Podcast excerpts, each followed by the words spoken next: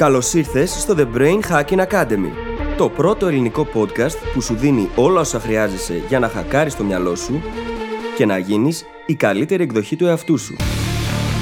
Μαζί σου, η Φίλης Γαβριλίδου και ο Δημήτρης Γιώκας.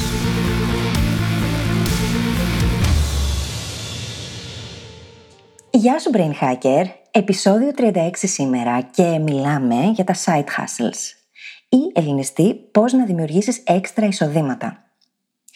Είτε λοιπόν εκείνο που θέλεις είναι να δημιουργήσεις απλά έξτρα εισόδημα για να συμπληρώσεις το ήδη υπάρχον, είτε το να κάνεις κάποια στιγμή τη μετάβαση σε εκείνο που εσύ θέλεις να κάνεις επαγγελματικά, αυτό το επεισόδιο έρχεται να σου δώσει μερικές πάρα πολύ χρήσιμες απαντήσεις και φυσικά τα βήματα που μπορείς να κάνεις για να ξεκινήσεις σήμερα κιόλας.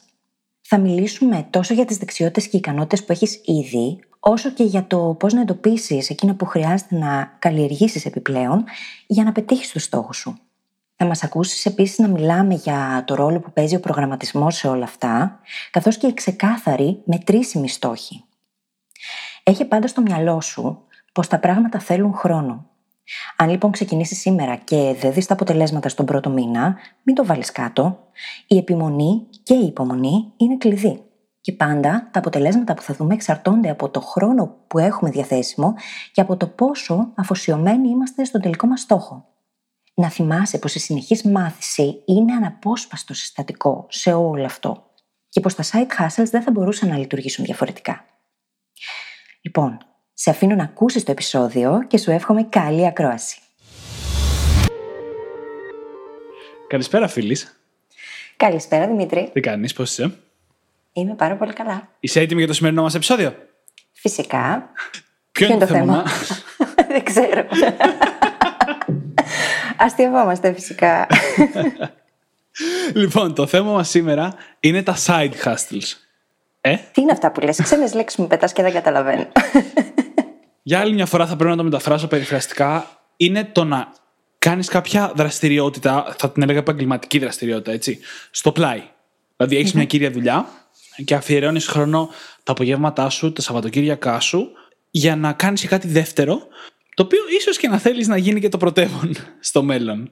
Αλλά θα εξηγήσουμε τις διαφορετικές περιπτώσεις σε λίγο. Λοιπόν, και θα πούμε το εξής, ότι και για μας πάνω κάτω αυτά που κάνουμε αυτή τη στιγμή ξεκίνησαν ως side hustles, έτσι. Ναι, ναι. Δηλαδή, εγώ ξεκίνησα από το blogging και δεν είχα ιδέα Ναι. πού θα με πάει αυτό. Μμμ. Και κάπως έτσι τελικά έφτιαξα το επάγγελμα των ονείρων μου, το οποίο πριν δεν υπήρχε ακριβώς. Θεωρητικά, ακόμα και τώρα δεν υπάρχει ακριβώς σαν επάγγελμα. Έχεις δημιουργήσει μια όμορφη κατάσταση δικιά σου. Ναι. Και αυτή είναι η μαγεία του και, το να παίρνει τα πράγματα στα χέρια σου, έτσι. Ακριβώς, ναι. Και ξεκίνησαν όλα μια ωραία εποχή, δεν θα πω μια ωραία πρωία, όταν αποφάσισα να πάρω την ευθύνη στα χέρια μου και να πω, οκ, α, τι δεν λειτουργεί, πάμε να τα αλλάξουμε. Είναι, είναι το σημείο στο οποίο λες ότι όλα, όλα περνάνε από το χέρι μου και μόνο εγώ μπορώ να κάνω κάτι για να τα αλλάξω. Και για περισσότερα πάνω σε αυτό αναφορά στο επεισόδιο 33, το οποίο είναι από τα πιο δυνατά επεισόδια του podcast μας. Λοιπόν, πάμε να δούμε τα side hustles τώρα. Ναι, ναι. Καταρχάς, όλο αυτό το θέμα απασχολεί πάρα πολύ κόσμο. Πολλές φορές δεν ξέρει από πού να ξεκινήσει ή δεν ξέρει και τι να κάνει ακόμα ακόμα. Και εκεί έρχεται να απαντήσει αυτό το επεισόδιο. ναι. Γιατί πολλοί από εμάς δεν περνάμε και πολύ καλά στην πρωινή μας δουλειά. Δεν μας αρέσει και τοσο Κάποιοι από εμάς έχουν και το μικρόβιο του επιχειρηματία. Και ίσως θέλουν να αυτομορτήσουν και να ξεκινήσουν κάτι δικό τους. ναι, ναι. Κάποιοι άλλοι ίσως να μην το θέλουν αυτό ακριβώς έτσι και να θέλουν απλά να αλλάξουν εργασία ή να κάνουν κάποια μετακίνηση. ναι. Οπότε εμείς εδώ θα καλύψουμε και τις δύο ή τρεις, τέσσερις περιπτώσεις που μπορεί να υπάρχουν. Και υπάρχει άλλη μία, η οποία είναι όταν απλά θέλουμε να συμπληρώσουμε το εισόδημα. Γιατί χρειαζόμαστε εξtra χρήματα, ειδικά όταν ξεκινάμε την καριέρα μας. Είναι πολύ πιθανό τα χρήματα που βγάζουμε να μπορούν να καλύψουν μια πλήρη ζωή, δηλαδή ενίκιο, αυτοκίνητο, όλα όσα χρειαζόμαστε. Και προκειμένου να κάνουμε πολλές ενοχλητικές ίσω θυσίε, μπορεί απλά να θέλουμε να συμπληρώσουμε το εισόδημα. Τώρα, σε αυτή την περίπτωση, όπου απλά θέλουμε να συμπληρώσουμε εισόδημα, μία επιλογή side hustle είναι το να πάμε να βρούμε και μια part-time δουλειά. Έτσι. Ξεκινάω από αυτό γιατί αυτό είναι το πιο απλό. και όχι ακριβώς αυτό που θέλουμε να καλύψουμε στο επεισόδιο. Αν κάποιος θέλει να έχει μια κύρια δουλειά και μια part-time δουλειά αργότερα μες στη μέρα, όλο το παιχνίδι έχει να κάνει με διαχείριση ενέργειας.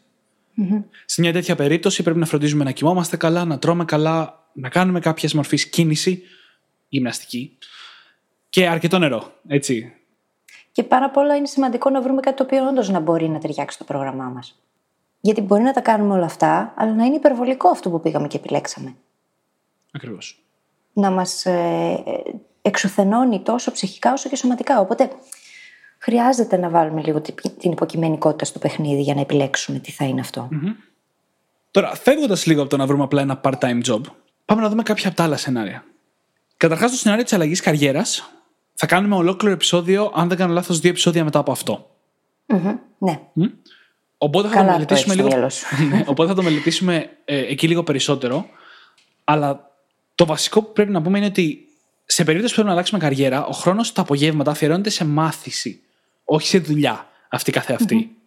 Δηλαδή, καθόμαστε και μαθαίνουμε ένα άλλο καινούριο αντικείμενο, ό,τι και αν σημαίνει αυτό σε κάθε περίπτωση, ώστε να μπορέσουμε να κάνουμε τη μετάβαση αργότερα πιο ομαλά. Σε κάποιες περιπτώσεις μπορεί να σημαίνει και αυτό το να βρούμε ένα part-time job στο καινούργιο αντικείμενο, ώστε να χτίσουμε ακόμα καλύτερα τις γνώσεις μας πάνω σε αυτό πριν κάνουμε μια ολική μετάβαση. Ή ακόμα και να κάνουμε κάτι εθελοντικά. Γιατί για να χτίσεις μια καινούργια δεξιότητα μπορεί να μην βρεις την καταλληλότερη δουλειά που θα ήθελες. Να μπορείς όμως να πας σε μια εταιρεία, σε μια οργάνωση και να πεις: Θα ήθελα να προσφέρω κάποιες ώρες από το χρόνο μου. Γιατί αυτό είναι και λίγο πιο ευέλικτο. Α το πούμε έτσι, ευέλικτο. Εκεί δεν μπορεί κανείς να σου πει ότι θα είσαι τόσες ώρες εδώ, όσες ώρες έχεις, τόσες θα διαθέσεις. Και μέσα από όλη αυτή τη διαδικασία θα μπορείς να χτίσεις και τις δεξιότητες που απαιτούνται. Mm-hmm.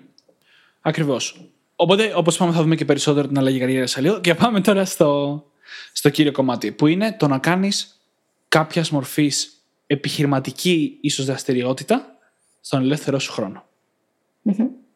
Καταρχάς, θα ήταν καλό να διαχωρίσουμε αν ανήκεις σε εκείνη την κατηγορία που έχει τη διάθεση να ξεκινήσει κάτι δικό της, που σημαίνει ότι κάποια στιγμή στο μέλλον αυτό θα γίνει και το κύριο κομμάτι της δουλειάς σου ή θα είναι μόνο αυτό η δουλειά σου τέλος πάντων. Ή αν θέλεις απλά να έχεις κάτι έξτρα. Το οποίο θα έρθει να συμπληρώσει το ήδη υπάρχουν εισόδημά σου ή την ήδη υπάρχουσα δραστηριότητά σου. Μπορεί μάλιστα αυτό που θα κάνεις να είναι και στα πλαίσια της ίδιας της μάθησης, έτσι. Να έχεις αποφασίσει ότι θες, ας πούμε, να μάθεις να στείλει blogs και να στήσεις ένα δικό σου blog. Και μέσα από το να το κάνεις, μέσα από το βίωμα, να μάθεις όλη τη διαδικασία. Βέβαια. Βέβαια σε γενικές γραμμές, και θα ξεκινήσουμε τώρα με έναν από τους πρώτους κανόνες του side hustling, είναι ότι η δράση πρέπει να λαμβάνει προτεραιότητα πέρα από οτιδήποτε άλλο. Mm-hmm. Δηλαδή, η μάθηση για το side hustle πρέπει να μεταφράζεται σε δράση. Εννοείται η μάθηση είναι πάντα σημαντική, έτσι και δεν γίνεται τίποτα χωρίς να μάθεις. Αλλά αν, όπως είπε η φίλη, αυτό που θες να κάνεις έχει κάτι να κάνει με το να στείλει blog, πρέπει να μαθαίνεις ακριβώς όσα χρειάζεται για να στήσεις ένα blog. Γιατί έχεις περιορισμένο χρόνο και ενέργεια, έτσι. Αυτό είναι το premise. Αυτή είναι η κατάσταση. Mm-hmm. Και η προπόθεση, έτσι. Χωρίς αυτό δεν μπορείς να πας παραπέρα. Μπορεί, ας πούμε, να μην είναι το να στήσεις blog. Μπορεί να είναι το να μάθεις να διαχειρίζεσαι social media. Και να πας σε μια εταιρεία και να αναλάβεις αυτό το ρόλο. Ή να το αναλάβεις την ήδη υπάρχουσα δουλειά σου. Mm-hmm. Οπότε όλα αυτά, καλό είναι μαθαίνοντας να περνάς και στο βίωμα έτσι ώστε να τα κατανοήσεις καλύτερα και να τα βελτιώνεις διαρκώς. Mm-hmm. Και μάλιστα αυτό που είπες βρίσκεται κατά τη γνώμη μου ακριβώς στη μέση ανάμεσα στο site hustling και στην αλλαγή καριέρας, όπου mm-hmm. αφιερώνεις χρόνο το απόγευματά σου για να αποκτήσεις γνώσεις και εμπειρία πάνω σε μια θέση εργασίας που θες να δημιουργήσεις στη δουλειά σου για σένα. Mm-hmm. Δηλαδή είσαι σε μια εταιρεία, ας πούμε, κάνει τα πράγματα λίγο πιο πατροπαράδοτα και ιδανικά θα θέλεις να ασχολείσαι με τα social media και αποκτάς δεξιότητες ώστε να μπορείς να πας στην ίδια δουλειά και να πεις: Έχουμε αυτό το κενό, θέλω να το καλύψω και ξέρω να το κάνω. Να, είναι κάτι ενδιάμεσο. Τώρα, στη βάση, οι δύο κατηγορίες που διαχώρισες, στην αρχή δεν έχουν μεγάλη διαφορά. Το αν θες να το κάνεις για κύριο εισόδημα, με το αν θες να το κάνεις απλά για να συμπληρώσεις. Δεν έχουν διαφορά στην αρχή, γιατί όταν ξεκινάς και τα δύο θα είναι στο ίδιο Και στην πραγματικότητα μπορείς να πεις ότι θέλω να ξεκινήσω να φτιάχνω κοσμήματα σαν side hustle, απλά και μόνο για να συμπληρώσεις ένα εισόδημα και να καταλήξει να μπορεί να γίνει το κύριο εισόδημα. Δηλαδή, οι περισσότεροι που ξεκινάνε ένα side hustle έτσι πιο χαλαρά, βρίσκονται πολλές φορές στο σημείο να πρέπει να αποφασίσουν αν θα το μετατρέψουν σε κάτι πιο κύριο στη ζωή τους. Ναι. Ισχύει. Οπότε μην περιοριστείς κιόλας αν είσαι από εκείνους που θέλουν απλά κάτι έξτρα, γιατί δεν είναι και απίθανο κάποια στιγμή στο μέλλον να δεις ότι μπορείς να το κάνεις την κύρια δουλειά σου και να ασχολείσαι μόνο με αυτό. Ναι. Τώρα, τι, ποιο είναι το πρόβλημα με τα side hustles; Ο περισσότερος κόσμος τα φοβαται Και πριν συνεχίσω εδώ, θα πω ότι υπάρχουν δύο κατηγορίες ανθρώπων. Υπάρχουν αυτοί που ξέρουν ακριβώς τι θέλουν να κάνουν side hustle, έχουν ακριβώς έτοιμο το πάθος τους και αυτό που θέλουν και απλά μένει να κάνουν το βήμα να πάνε να το ξεκινήσουν. Και είναι και αυτοί που δεν ξέρουν, που θα θέλουν να έχουν ένα side hustle για άλλους λόγους, από βαρεμάρα, για χρήματα, για οτιδήποτε, αλλά δεν έχουν κάτι Έτσι. Και στις δύο περιπτώσεις, οι άνθρωποι τείνουν να φοβούνται πολύ την κούραση, τη δουλειά. Αυτό που στα αγγλικά λέγεται το grind. Και ο Gary V, ο Gary Vaynerchuk, λέει πολλές φορές ότι αν σου δίναν τώρα ένα, ένα συμβόλαιο να υπογράψεις, ένα κουμπί να πατήσεις, ότι θα δουλέψεις σκληρά για τα επόμενα 3-4 χρόνια. Δεν θα, ξέρεις, δεν θα βγεις τόσο πολύ, δεν θα χαλαρώσεις τόσο πολύ, δεν θα παίξεις τόσο πολύ. Αλλά μετά θα ζήσεις πιο ευτυχισμένα και πιο πετυχημένα όλη την υπόλοιπη ζωή σου. Με υπογραφή. Οι περισσότεροι από εμάς θα το υπογράφαμε το συμβόλαιο και θα πατάγαμε το κουμπί. Αλλά λόγω της αβεβαιότητας, επειδή δεν υπάρχει πραγματικό συμβόλαιο, φοβόμαστε να κάνουμε αυτή την επένδυση κούρασης και ενέργειας. Αλλά τις περισσότερες φορές αξίζει. Και αυτό είναι το πρώτο βήμα για το side hustling. Όχι απλά αξίζει. Ανοίγει ένα μονοπάτι μπροστά σου, το οποίο σε βοηθάει να ανακαλύψεις τον εαυτό σου, να βελτιωθείς, να μάθεις πράγματα τα οποία δεν ήξερες, να συμπληρώσεις τις γνώσεις που ήδη έχεις και στο τέλος να βγεις ένας τελείως διαφορετικός άνθρωπος από αυτό που είσαι σήμερα. Το θέμα είναι πώς ξεκινάμε, Δημήτρη, και τι κάνουμε για να μπορέσουμε να πάρουμε αυτή την απόφαση και να ναι, ναι. κάνουμε εκείνο το βήμα το οποίο οι περισσότεροι φοβούνται. Ναι. Δύο πράγματα. Πρώτα απ' όλα, βάζουμε πάντα προτεραιότητα το πάθος από το κέρδος. Ναι. Είναι πάρα πολύ σημαντικό να κάνουμε σαν side hustle κάτι που μας αρέσει πραγματικά. Μάλιστα, θα το ξαναπώ και αργότερα στο επεισόδιο, αλλά ο χρόνος που αφιερώνουμε σε side hustle είναι χρόνος που αφιερώνουμε για μας. Είναι κομμάτι του ελεύθερου χρόνου μας. Δεν είναι μια δεύτερη δουλειά. Γι' αυτό και διαχώρισα τις part-time δουλειές στην αρχή. Είναι κάτι που κάνουμε για μας. Με την ίδια χαρά που θα βλέπαμε μια σειρά, όχι με την ίδια ανάγκη για ενέργεια βέβαια, αλλά με την ίδια χαρά, έτσι κάνουμε και το side hustle. Ναι. Και η σειρά πολλές φορές μπορεί να μην προκύπτει καν από χαρά, ναι. να είναι από βαρεμάρα. Ναι. Το side hustle είναι κάτι το οποίο καλό είναι να πατάει πάνω σε εκείνο που μας αρέσουν πάρα πολύ να κάνουμε. Ακόμα και αν στην αρχή φαίνεται λίγο άσχετο και δεν μπορούμε να φανταστούμε και πολύ καλά πώς θα μπορούσε αυτό να μας φέρει εισόδημα. Ναι. Κάτι που έρχεται να συμπληρώσει αυτό το πράγμα όμως, έτσι ώστε να αρχίσει να γίνεται πιο ξεκάθαρο, είναι πρώτα απ' όλα να τα βάλουμε κάτω και πολύ ειλικρινά να αξιολογήσουμε τι δεξιότητες και ικανότητες έχουμε ήδη. Τι γνωρίζουμε ήδη, τι έχουμε μάθει από τις δουλειές μας, το σχολείο, ε, την οικογένειά μας, τη ναι. δουλειά που κάνουμε, τι δεξιότητες και ικανότητες έχουμε ήδη καλλιεργήσει και μετά να δούμε πώς μπορούν αυτές να συνδυαστούν με τα πράγματα που μας αρέσουν πάρα πολύ να κάνουμε. Ναι, ναι. Είναι πολύ σημαντικό να ξεκινήσουμε από αυτή τη βάση. Ναι, είναι πάρα πάρα πολύ σημαντικό. Και ε, ίσως και ένα πιο σημαντικό από τις δεξιότητες είναι να δούμε το τι μας αρέσει. Γιατί είπαμε ναι. πάθος πιο πολύ από Το δεύτερο πολύ σημαντικό στοιχείο για να ξεκινήσουμε είναι αυτό που θα λέμε ξεκίνα με μικρά βήματα. Start small. Είναι ένα νέο εγχείρημα. Είναι ένας νέος όγκος δουλειάς και κούρασης στη ζωή σου. Πρέπει να μπει σιγά σιγά. Αλλιώς θα υπάρχει όλων των ειδών η αντίδραση, η αναβλητικότητα, η κούραση. Πρέπει να γίνει βιώσιμο, οπότε πρέπει να μπει σιγά σιγά. Και εδώ έρχονται και κολλάνε οι μήνυ συνήθειε που συζητήσαμε σε προηγούμενο επεισόδιο. Αν δεν ανοίξει σιγά σιγά η ζώνη άνεσής μας, τότε πιθανότατα θα κλείσει πολύ απότομα. Αν πάμε να κάνουμε πολύ μεγάλο βήμα, πολύ μεγάλο άλμα και βγούμε πολύ έξω, θα μας αναγκάσει να γυρίσουμε πίσω. Γι' αυτό είναι καλό το να βγούμε σιγά σιγά για να συνηθίσει το μυαλό μας έτσι ώστε να συνηθίσουμε κι εμείς. Και, και εδώ τώρα αρχίζουν οι τελείως πιο πρακτικές συμβουλές. Πρώτα απ' όλα πρέπει να εντοπίσουμε ακριβώς τι χρόνο μπορούμε να διαθέσουμε. Αναλόγως με τις ανάγκες μας και τους λόγους για τους οποίους το κάνουμε, πρέπει να είμαστε και αντίστοιχα φιδωλοί ή μη με το χρόνο μας. Αν συχαινόμαστε τη δουλειά μας και θέλουμε να φύγουμε όσο πιο γρήγορα γίνεται, πρέπει για ένα μικρό διάστημα ίσως να καθόμαστε και 6 ώρες κάθε απόγευμα. Είναι πολλές, το ξέρω, αλλά αν συχαίνεσαι τη ζωή σου, ας πούμε, πρέπει να κάνεις κάτι γι' αυτό. Είναι όλα τελείως υποκειμενικά. Ακριβώς. Οπότε μπορεί εγώ να χρειάζεται να αφιερώνω μόνο μία ώρα τη μέρα και ο Δημήτρης να αφιερώνει έξι ώρες. Είναι τελείως υποκειμενικό. Και έχει να κάνει και με το τι ταχύτητα, τι momentum θέλουμε να χτίσουμε μάλλον, Ναι. έτσι ώστε να έρθουν τα πράγματα πολύ πιο γρήγορα. Στις περισσότερες περιπτώσεις, βέβαια, δεν χρειάζεται να πέσεις και με τα μούτρα και να κάνεις Όχι, όχι, ούτε υπερβολές. καν. σα ίσα. Slow and steady wins the race. Ναι. Αργά και σταθερά μπορείς να κερδίσεις πολύ περισσότερα πράγματα από το να ξεπατωθείς και να μην προλαβαίνεις να πάρεις ανάσα. Η συνέπεια είναι πιο σημαντική. Φυσικά, γιατί τότε είναι που κουραζόμαστε υπερβολικά, η δημιουργικότητα δεν λειτουργεί και αυτό είναι το χειρότερο που μπορούμε να κάνουμε. Γιατί δεν δίνουμε στον εαυτό μας το περιθώριο να είναι σε diffuse mode. Ναι. Να αποσυμφορηθεί έτσι το μυαλό και να μπορεί να λειτουργήσει στα επίπεδα που μπορεί, στα ανώτερα επίπεδα. Ναι, ναι. Οπότε δεν θέλουμε να βάλουμε υπερβολικά πράγματα στη ζωή μας και να δημιουργήσουμε στρε ενώ δεν υπάρχει λόγος. Ναι. Θέλει ισορροπία. Πόσο χρόνο έχω πραγματικά όμως, αντικειμενικά, πόσο χρόνο μπορώ να αφιερώσω σε αυτό το πράγμα. Και γνωρίζοντας μέσα σε όλα τι μου αρέσει πάρα πολύ, ποιο είναι το πάθος μου. Μπορεί να μην είναι πάθος, μπορεί απλά να μου αρέσει. ναι. Και τι δεξιότητες ή ικανότητες έχω ήδη, μπορώ να κρίνω και τι άλλο μου χρειάζεται, έτσι ώστε να πάω και στο κομμάτι της μαθηση πιο αποτελεσματικά. Μπορώ να δω τι μου λείπει γνωστικά, να το καλύψω έτσι ώστε να φτάσω στο επίπεδο που θέλω. Και για να διαβεβαιώσουμε και τη συνέπεια, είναι πάρα πολύ σημαντικό να βάζουμε το χρόνο που θα ασχοληθούμε με το side hustle στο πρόγραμμά μας, στο ημερολόγιο μας. Και να μπλοκάρουμε τα πάντα γύρω-γύρω. Να μην κανονίσουμε κάτι άλλο εκείνη την ώρα. Αν έχουμε βάλει ότι θα δουλέψουμε από τις 6 μέχρι τις 10, δεν θα πάμε για δείπνο εκείνη τη μέρα. Δεν θα κανονίσουμε δείπνο με κάποιον. Και επίσης πρέπει να είμαστε και πάρα πολύ ρεαλιστές για το πρόγραμμα που βάζουμε.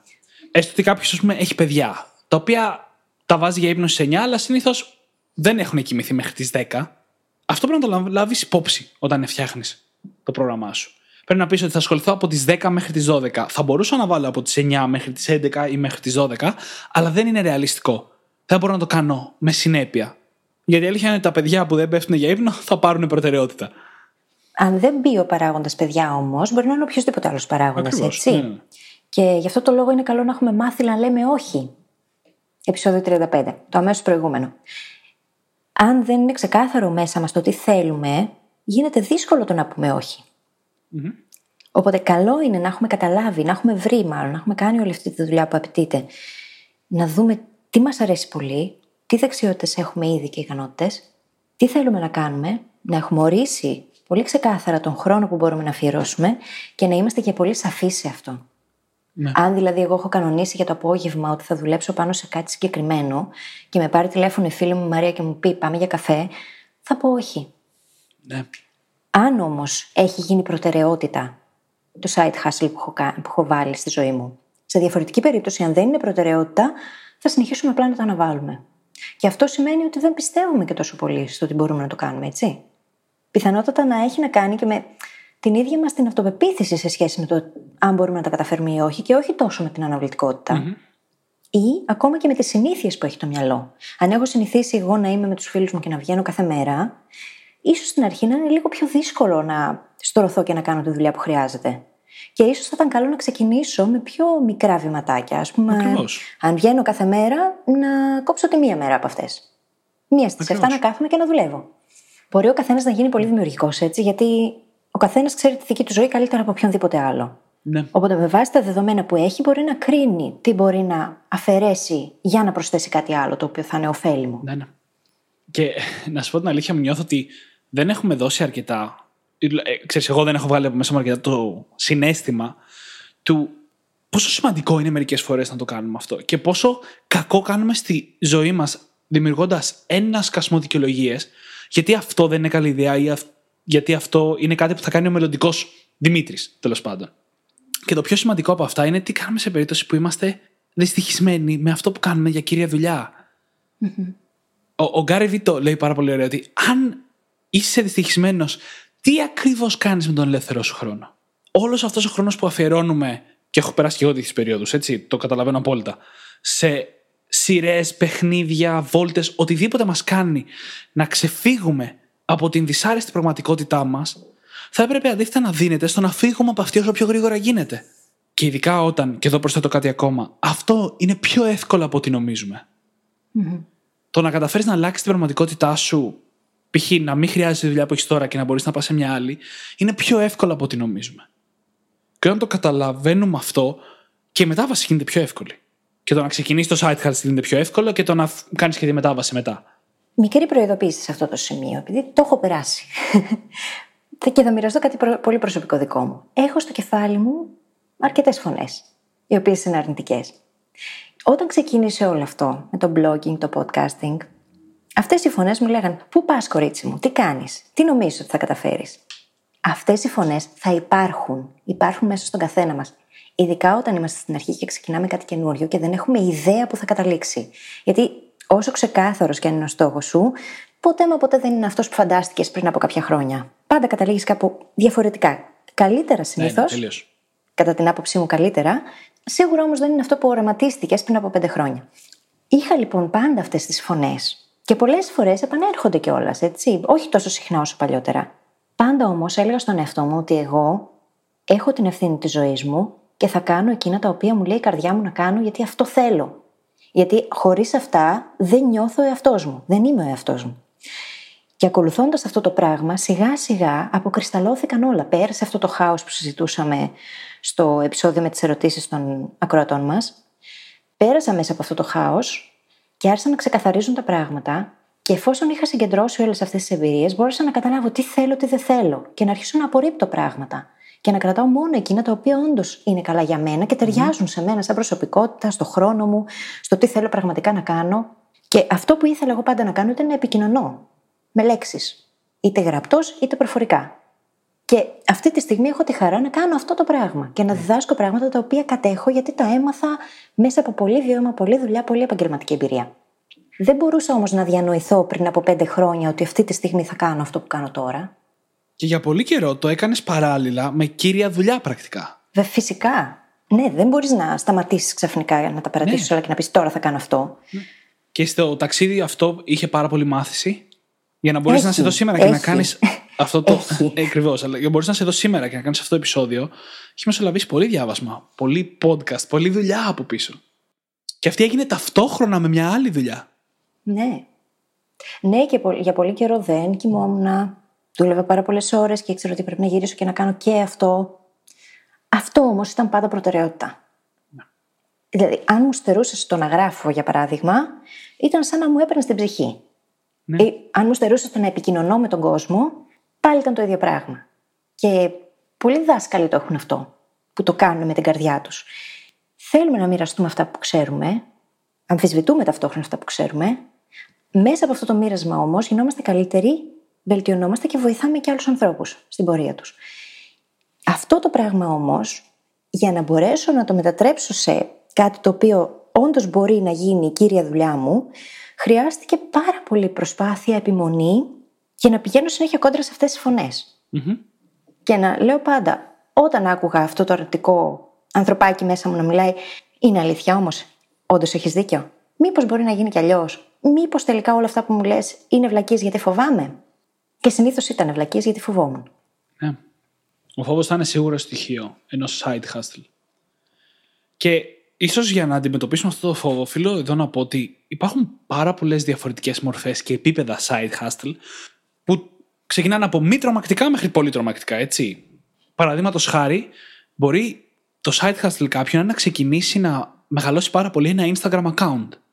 Mm-hmm. Δεν άγκη να είναι καν το προσωπικό έτσι, αλλά μπορεί να είναι ένα Instagram account που να, να μελετήσει κανείς πώς να το μεγαλώσει γρήγορα και αποδοτικά και να δημιουργήσει ένα λογαριασμό στο Instagram που να μπορεί είτε να τον πουλήσει σαν έχω δεξιότητες στο Instagram και να βρει μια δουλειά social media αργότερα, είτε το ίδιο το προφίλ να αρχίσει να φέρνει χρήματα κάποια στιγμή. Μετά από ένα συγκεκριμένο αριθμό followers, αυτό είναι πραγματικό. Μπορούμε λοιπόν να ξεκινήσουμε από αυτό το άκρο, όπου δεν χρειάζεται να μπλέξουμε με όλες τις διαδικασίες για να ξεκινήσουμε μια επιχείρηση όπως με ένα λογιστή ή οτιδήποτε άλλο. Μπορεί να είναι να αρχίσω να φτιάχνω κοσμήματα ένα κόσμημα τη φορά και να τα βάζω στο έτσι το site όπου μπορείς να βάλεις δικά σου χειροποίητα πράγματα και να τα πουλάς. Μπορεί να είναι να ξεκινήσω μια κανονική μικρή επιχείρηση, μπορεί να ξεκινήσω μέχρι και μια startup. Και να δουλεύω. να μην κοιμάμαι μετά. Υπάρχουν πολλά επίπεδα. Και το καθένα έχει διαφορετικά επίπεδα τρόμου και εξαρτάται από το άτομο, την ιδέα, το σημείο στο οποίο βρισκόμαστε.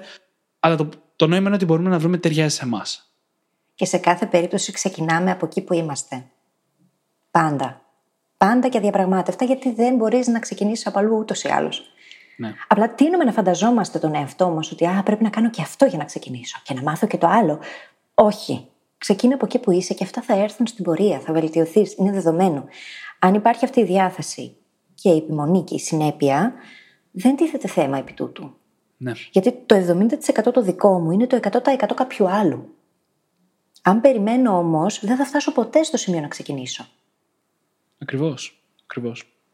Και το πιο δύσκολο κομμάτι στα side hustles, η αλήθεια είναι, είναι η διαχείριση της ενέργειας και η ισορροπία ανάμεσα στα υπόλοιπα πράγματα στη ζωή.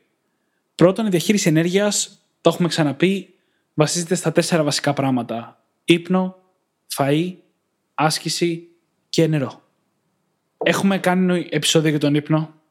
Έχουμε μιλήσει αρκετά και για τα άλλα. Το σημαντικό είναι να φροντίζουμε τη δικιά μας κατάσταση, γιατί αν έρθει το απόγευμα και είμαστε πραγματικά κουρασμένοι γιατί δεν έχουμε κοιμηθεί καλά, γιατί έχουμε φάει πολλές μέρες απ' έξω βλακίες, θα δυσκολευτούμε πάρα πολύ να αποδώσουμε το απόγευμα. Και μετά δεν θα αποδώσουμε, θα κατηγορούμε τον εαυτό μας που έχασε τη μέρα, θα αρχίσουμε να κολλάμε ταμπέλες όπως αναβλητικότητα και όλο αυτό θα αρχίσει να κατρακυλάει. Οπότε η διαχείριση ενέργειας είναι πάρα πολύ σημαντική. Είναι. Και όταν έχουμε πάρει την απόφαση να ξεκινήσουμε ένα side hustle, οφείλουμε να λάβουμε όλες αυτές τις παραμέτρους υπόψη. Γιατί διαφορετικά, αν σταματήσουμε κάποια στιγμή, θα χρειαστεί να κοιτάξουμε προς τα πίσω και να πούμε «ΟΚ, τι από αυτά τα πράγματα δεν έκανα». Δεν είναι δηλαδή το πρόβλημα ότι δεν και καλά εγώ έχω κάποιο πρόβλημα και δεν τα κατάφερα γιατί δεν μπορούσα. Το θέμα είναι ποιες παραμέτρους δεν έλαβα υπόψη μου. Ναι. Πού κούρασα τον εαυτό μου παραπάνω. Κοιμόμουν καλά. Φρόντιζα την υγεία μου, φρόντιζα τη διατροφή μου, φρόντιζα να δίνω στον εαυτό μου και στο σώμα μου όλα εκείνα που χρειάζεται για να μπορεί να είναι αποτελεσματικός. Και σίγουρα το να πίνουμε πάρα πολλούς καφέδες μες στη μέρα δεν μας βοηθάει. σα ίσα. Κάνει ακριβώς το αντίθετο. Το να ψάχνουμε να βρούμε την ενέργεια σε κάτι έξω από εμάς, τη στιγμή που δεν έχουμε παρέχει στον εαυτό μας εκείνα που χρειάζεται για να την έχει και να μην χρειάζεται να την αναζητάει κάπου αλλού, είναι δικό μας θέμα. Και καλούμαστε να πάρουμε αυτές τις αποφάσεις, αν όντως το έχουμε δει σοβαρά και θέλουμε να κάνουμε αυτό το side hustle. Ναι. Και το δεύτερο, η δεύτερη μεγάλη κατηγορία, μάλλον που πρέπει να προσέχουμε, είναι οι ισορροπίε στη ζωή μας. Αν το μόνο που κάνουμε όλη μέρα είναι να κάνουμε τη μία δουλειά και μετά την άλλη, και δεν αφιερώνουμε τον απαραίτητο χρόνο στις φιλικές μας σχέσεις, στις ερωτικές μας σχέσεις, στα παιδιά μας, ας πούμε, αυτό αργότερα θα βγει μπροστά μας. Θα δημιουργήσει αρνητικές συνέπειες που πιθανότατα δεν θέλουμε και μπορεί να σταθεί και εμπόδιο στο ίδιο το side hustle. Οπότε είναι σημαντικό να κρατάμε την ισορροπία. Τώρα δεν υπάρχει κάποια γενική συμβουλή, η ζωή του καθενός είναι διαφορετική. Αλλά είναι σημαντικό να κρατάμε τις ισορροπίε. Και όπως είπε η φίλης, δεν έχουμε συνηθίσει να βγαίνουμε με τους φίλους μας κάθε μέρα και ξαφνικά εξαφανιζόμαστε. Ούτε σε εμάς θα αρέσει, ούτε στους φίλους μας. Μα ξέρεις τι, γι' αυτό το λόγο ακριβώς βλέπουμε από την αρχή πόσο χρόνο έχουμε και μπορούμε να διαθέσουμε. Και δεν ξεκινάμε στα τυφλά. Θα λάβουμε υπόψη τις σχέσεις μας, την οικογένειά μας, τα χόμπι μας, την άσκησή μας, την ξεκούρασή μας. Όλα αυτά οφείλουμε να τα λάβουμε υπόψη. Αν πιέσουμε τον εαυτό μας χωρίς λόγο, αυτή η πίεση τίνει να κάνει spillover και σε όλους τους υπόλοιπους Αν εγώ είμαι πιεσμένη επαγγελματικά, μπορεί να μαλώνω με τον σύντροφό μου ή να μην βγαίνω με τους φίλους μου ή να παρεξηγηθούν οι φίλοι μου μαζί μου. Ναι, ναι, ναι. Και όλο αυτό θα ξεκινάει από μένα. Δεν θα φταίνει εκείνη γι' αυτό. Εγώ αποφάσισα να κάνω την αλλαγή στη ζωή μου. Εγώ δεν έλαβα υπόψη τις παραμέτρους που έπρεπε να, να λάβω υπόψη μου, έτσι ώστε να μπορέσω να τα ισορροπήσω όλα. Ναι.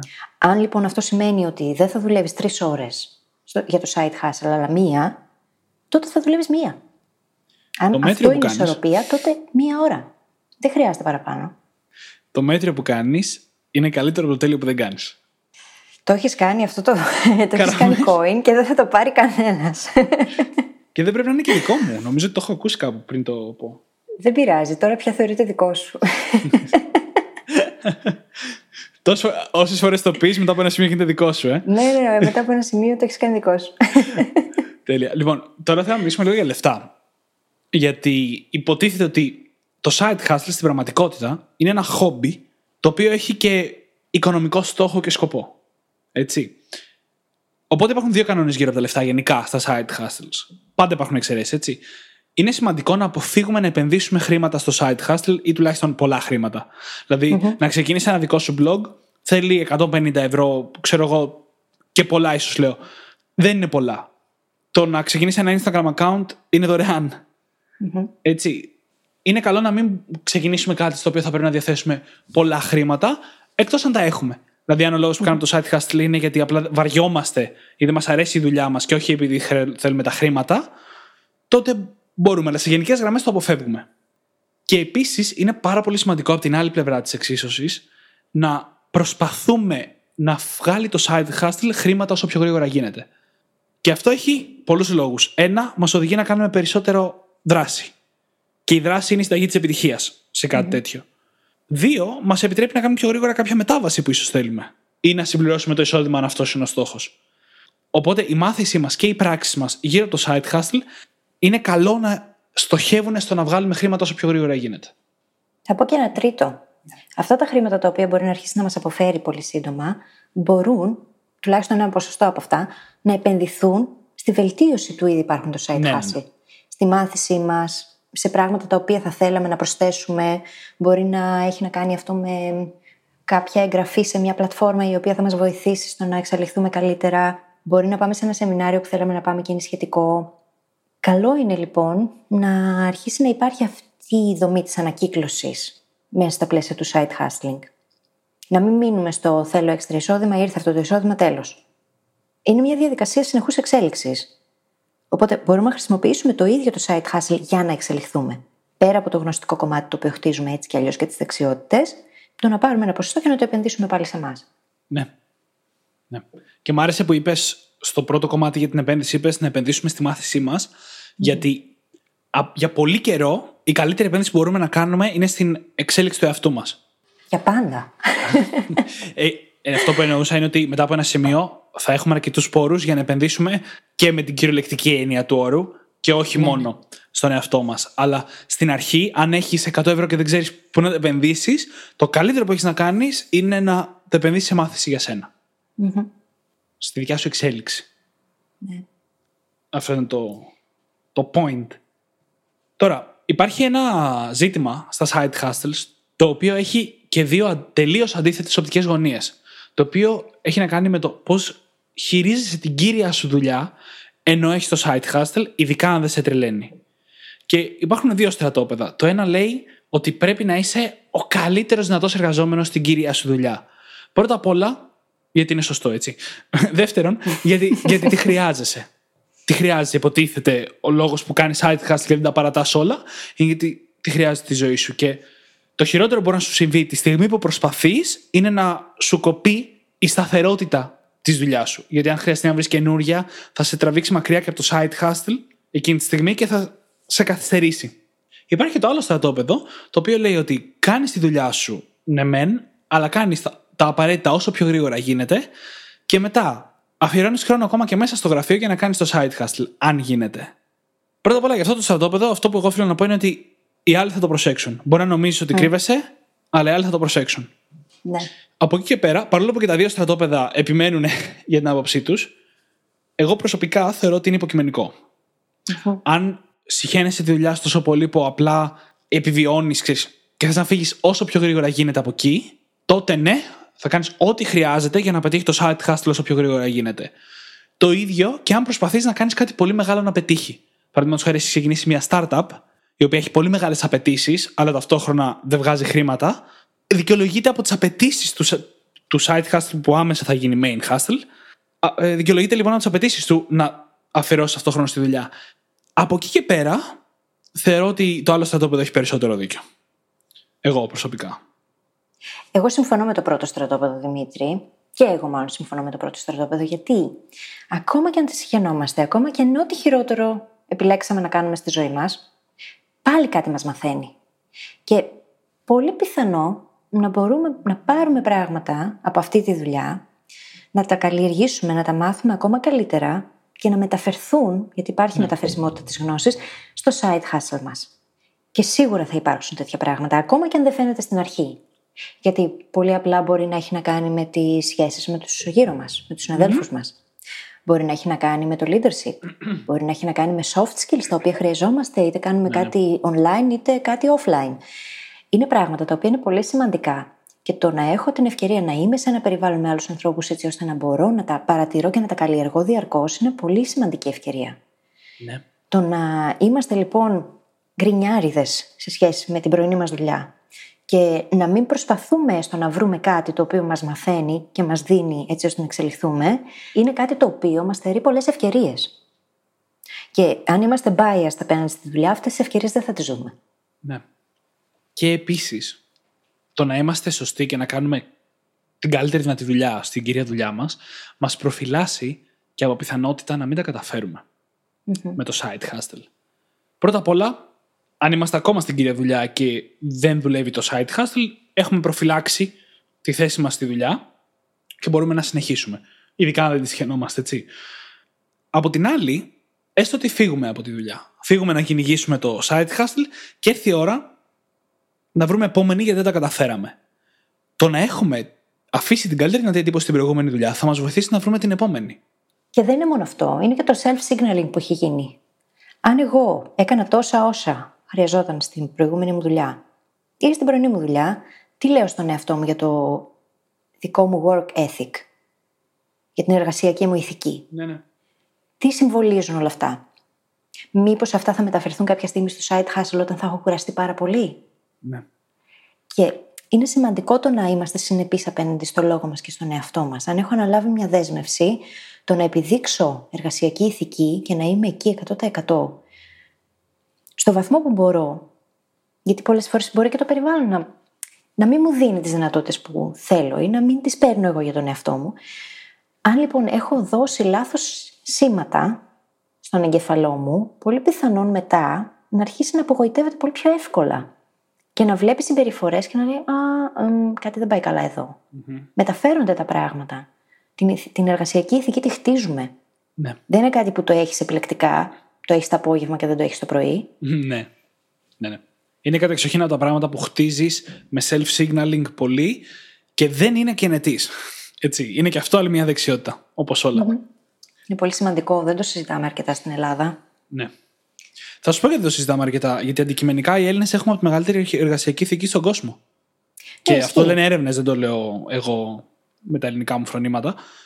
Είναι, είναι ο ελληνικός λαός από τους πιο εργασιακά ηθικούς στον κόσμο. Πάντα υπάρχουν εξαιρέσεις ή οτιδήποτε, αλλά και γι' αυτό δεν το συζητάμε και τόσο πολύ, γιατί δεν είναι τόσο μεγάλο πρόβλημα.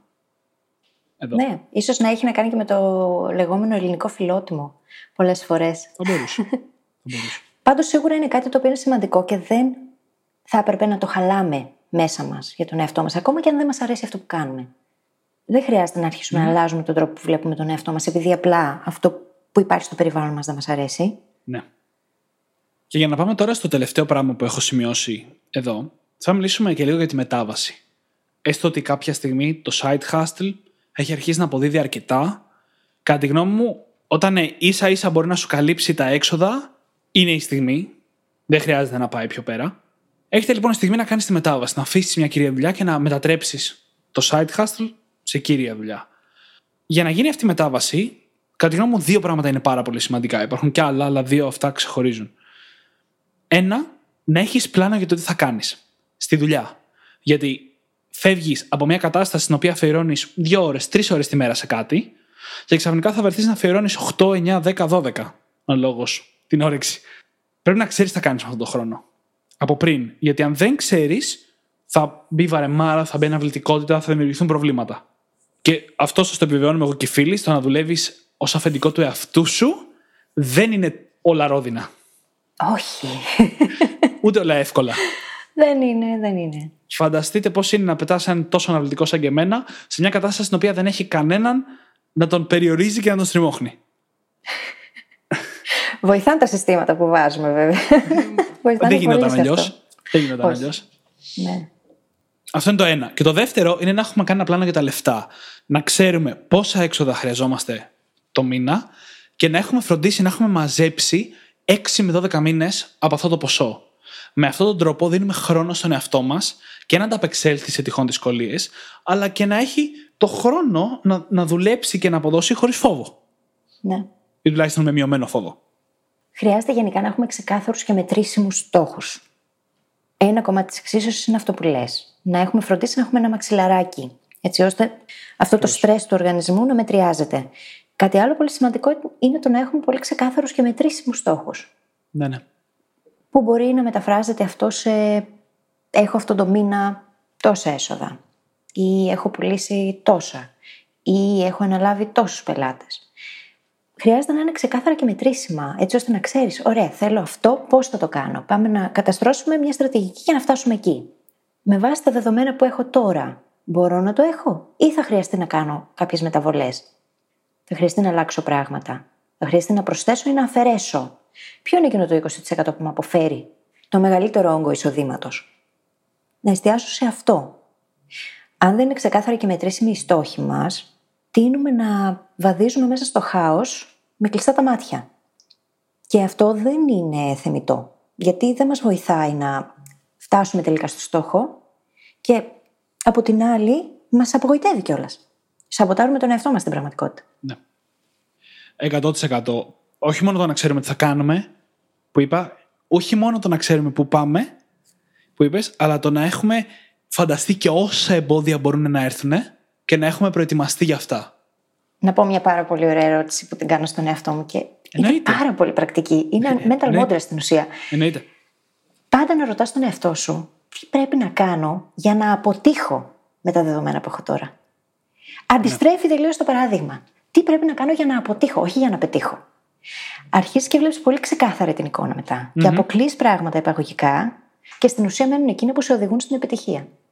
Είναι Ναι. πάρα πολύ ωραία ερω- ερώτηση αυτή. Και θα ήταν καλό να απαντάτε γραπτά κιόλας. Πάντα, πάντα γραπτά. Όσο περισσότερο γίνεται. Πάρα πολύ καλό. Πάρα πολύ καλό. Και αυτή η ερώτηση αξίζει να την κάνουμε όχι μόνο για το πώς θα αποτύχει το side hustle, αλλά και στο πώς θα αποτύχουμε εμείς στη διαχείρισή του. Αυτό που λέγαμε πριν. Διαχείριση ενέργειας, διαχείριση ισορροπιών στη ζωή μας κτλ. Εδώ θέλω να εκφράσω μια μη δημοφιλή άποψη που έχω. Η οποία είναι ότι και να φύγεις και να κυνηγήσεις το side hustle και να μην τα καταφέρεις, πάντα μπορείς να βρεις μια άλλη δουλειά. Και εδώ ο περισσότερο κόσμος λέει: Μα πώς, μα δεν είναι εύκολο. Μα... Καταρχάς, έχουμε πει στο παρελθόν πώ αλλάζουμε την οτροπία μας απέναντι στο να βρούμε δουλειά. Όταν υπάρχουν 100.000 θέσεις εργασίας και χίλιοι υποψήφοι, το μόνο που έχεις να κάνεις είναι να είσαι στους καλύτερους χίλιους. Σε ατομικό επίπεδο αυτό δουλεύει, έτσι. Επίσης όμως, ας δούμε λίγο την κατάσταση.